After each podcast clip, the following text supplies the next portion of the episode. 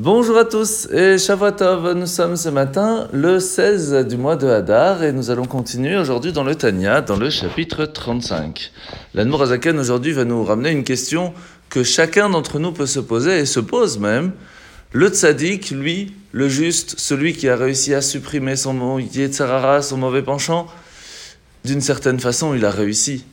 Il a fait que aujourd'hui, lorsqu'il est devenu un tzaddik, eh bien, il n'a plus cette bataille, il a cette facilité à agir conformément aux lois de la Torah. Mais pourquoi est-ce que nous n'y arrivons pas? Pourquoi est-ce que c'est peut-être même impossible d'y arriver? Pourquoi devons-nous nous battre tout le temps, constamment?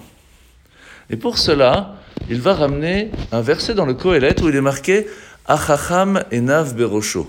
Celui qui est sage, intelligent, eh bien, il a les yeux sur la tête ou dans la tête.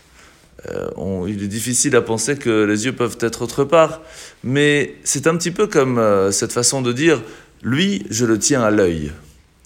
En fait, ici, l'Anmorazaken nous explique que ce verset vient nous rappeler que celui qui est intelligent, c'est celui qui va tenir à l'œil ce qu'il y a au-dessus de sa tête, la shrina, la partie divine qui vient se dévoiler en chacun d'entre nous. Un petit peu comme une bougie.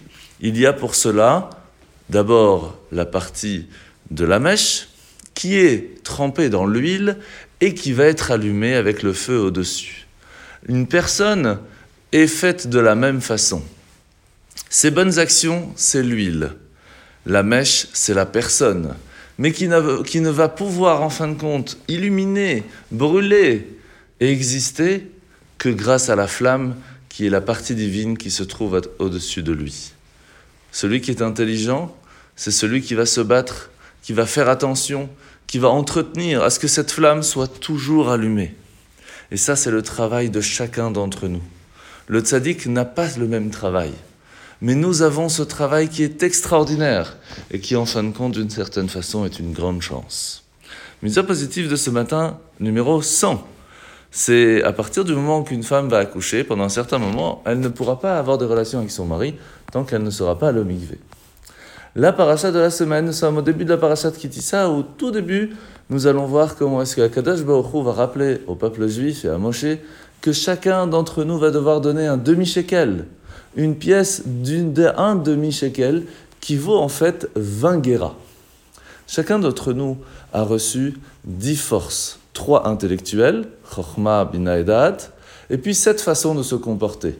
On peut être bon, sévère, etc. Et on peut utiliser ce potentiel à différentes façons et de différentes manières. Lorsque l'on va les mettre en faveur de Akadosh Baoru de Dieu, lui aussi mettra sa gentillesse et sa force pour nous aider à nous. Ensemble, nous ne formerons alors qu'un shekel entier, un shekel à Kodesh, un shekel saint. Mais pour cela, on doit se rappeler que nous ne sommes qu'une moitié. En vous souhaitant de passer une très bonne journée, une très bonne semaine et à demain